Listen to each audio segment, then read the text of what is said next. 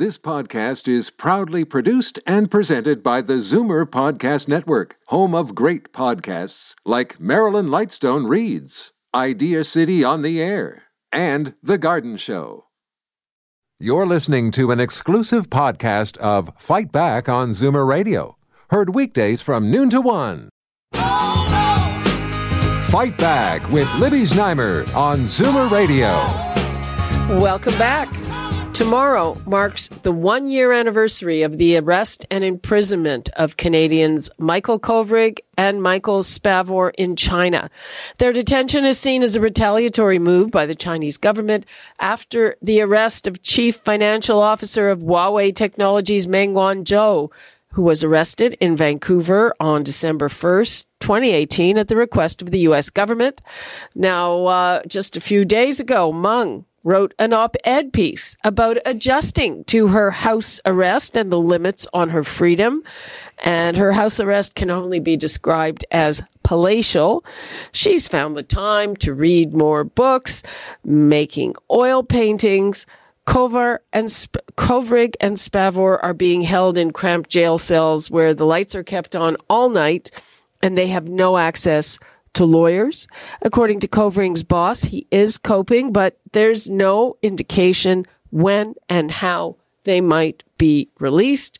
I'm joined now by Cheuk Kwan of the Toronto Association for Democracy in China, Dr. Jeremy Paltiel, professor of politics, government, and foreign policies of Asia at Carleton University, and an expert in China Canada relations, and Dr. Gordon Houlden, director of the China Institute at the University of Alberta. Welcome to you all. Thanks so much for being with us. Hello. Thank you for having me. Okay. Uh, let us start with you, Cheuk. Do you have any hope at all that uh, the two Michaels might be released sometime soon? I don't have any hope uh, they will be released anytime soon, just because I think our posture with China has been very, very bad. Uh, we've been seen as the weakling. Uh, a medium power country that uh, cannot stand up for China, and China does not respect anybody who do not stand up strong to them. Uh huh. Despite what they're saying. Dr. Paltiel, do you agree? Well, I don't feel that that's necessarily the reason why, but I don't expect them to be released soon because China has said very clearly that uh, it's the the key to everything is uh, Meng Wanzhou. So um, I think that uh, they will hold on until the case of Meng Wanzhou is resolved or as it moves forward. You know, we just heard that her case might take years. Dr. Houlden? Um, it's possible. Uh, they, if you have good lawyers, and she certainly has very good lawyers, and if the rulings go against her, that is in the extradition hearing, um, and she is in theory bound for extradition in the United States, uh, the appeal process can drag out for years. We had a case of the of the attempting to we were attempting to deport uh, a smuggler from China. It took us 11 years. Uh, I'm not suggesting it'll take that long. I personally think that something will give before then, but I would say ex- expectations that it would be resolved in the next several months are very modest. I would agree that the Chinese are determined that they will not get out until and unless Madame Meng's case is disposed of. And I would also note that she's not actually under house arrest. She's free to roam about the city uh, at leisure. Uh, I think that uh, we're in a we're in a box, and there's no exit readily in sight.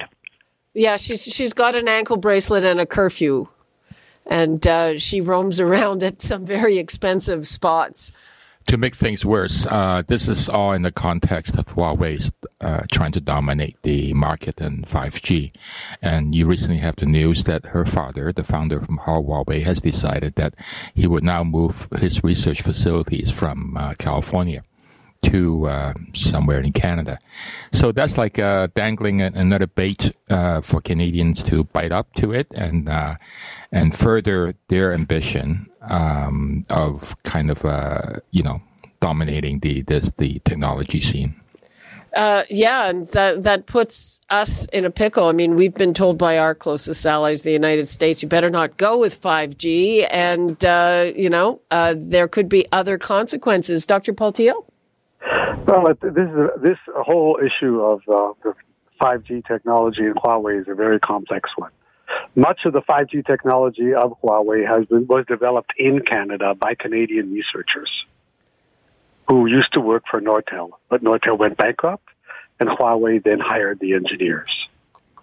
Um, so, uh, if we ban Huawei, as is possible, um, two things are two things are will happen: is that a our competitiveness as a nation will decline because Canadian technology will not be able to be used. Secondly, um, it also will mean that um, you know that that the the United States, by the way, has no player in 5G. The only other players in 5G are are Ericsson and uh, one other c- company. So the, this is a, this is a high stakes game, but I think it's also important to remember that um, the reason, one reason why the Chinese were so upset with the arrest of Ms. Meng was that this the ban on Huawei was announced by Mr. Trump about two weeks before her arrest, and Chinese read the arrest of Ms. Meng as Canadians piling on to the uh, trade war that's being initiated by the United States. We have we, we have to keep that in mind. So I mean the, the whole the whole game is rather complex.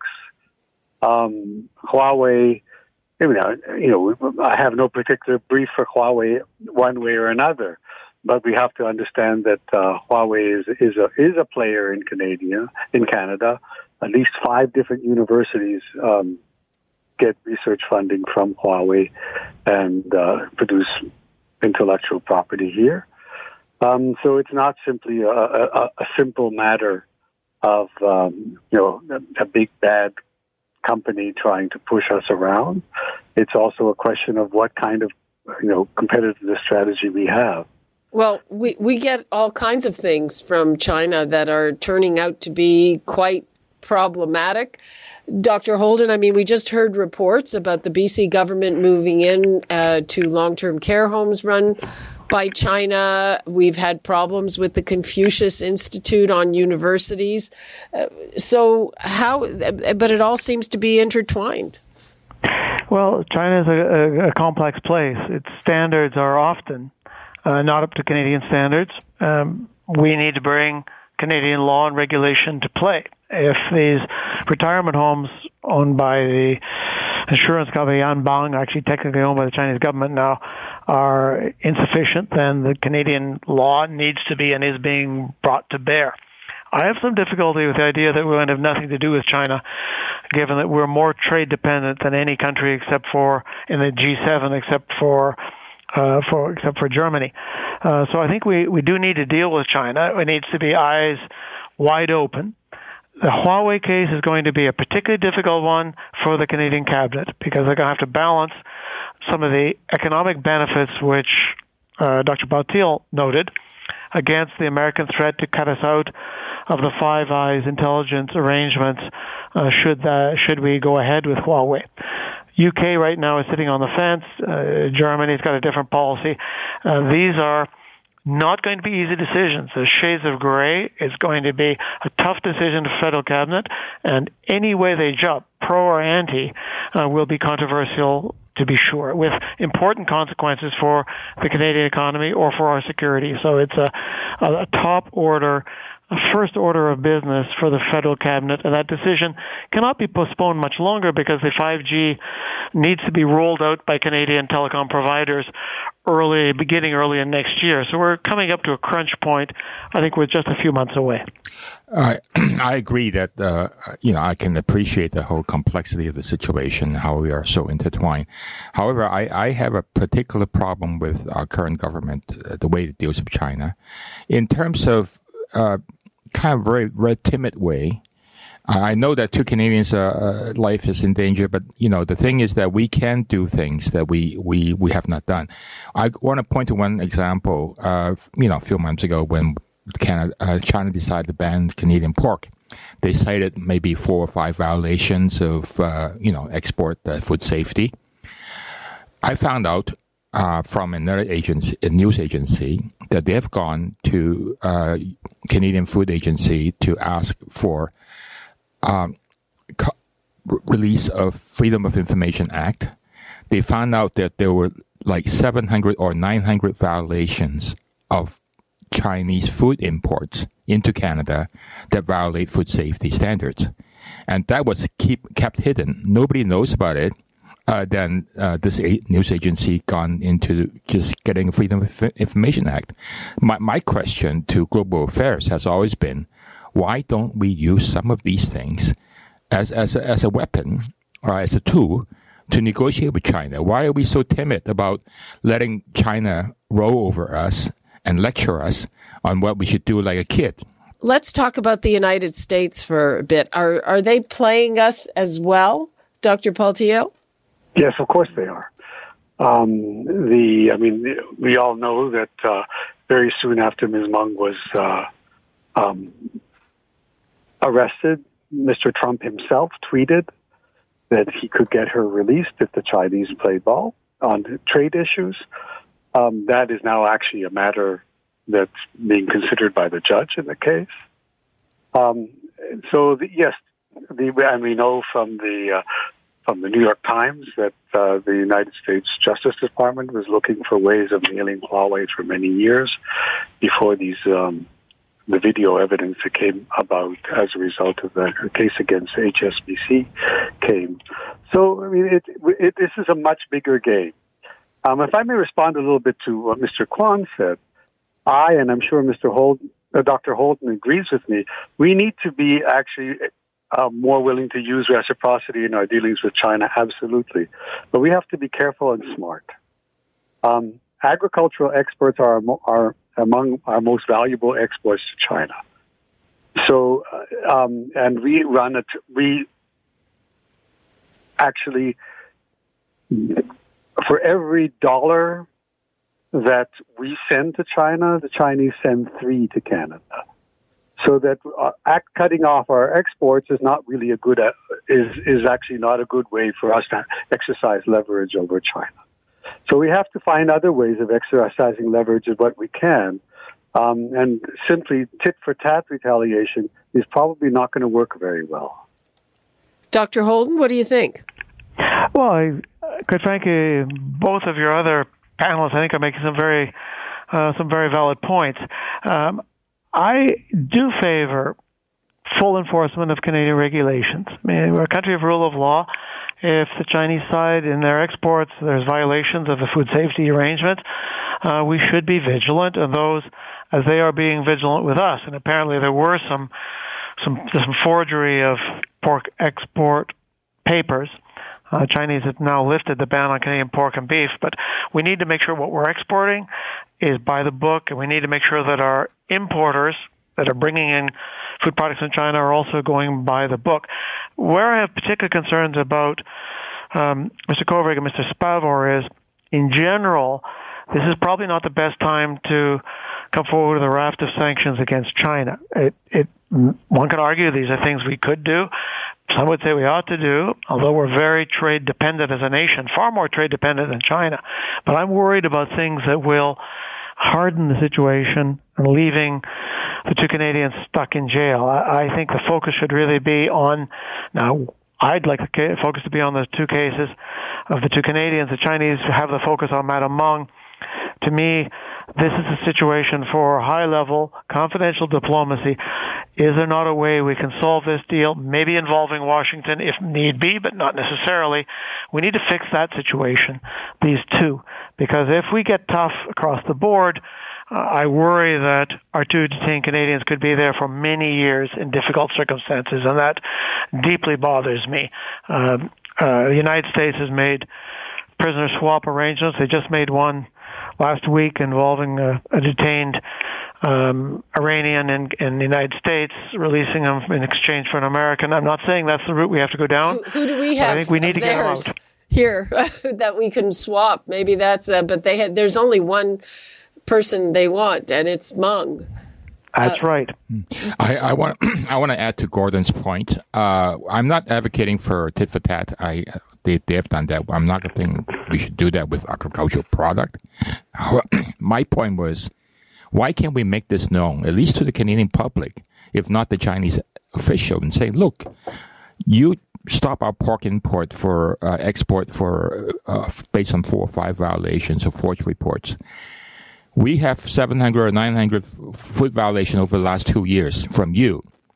Uh, it's a posture when you're doing diplomatic relationship. It's also the posturing, and what I'm really upset about is the way the uh, the Chinese ambassador in to Ottawa keep lecturing us as it was the parent teaching kids, you'll be punished, using words like punishment uh, if we don't behave. So that to me, it's uh, you, we're not playing on the same level playing ground right now.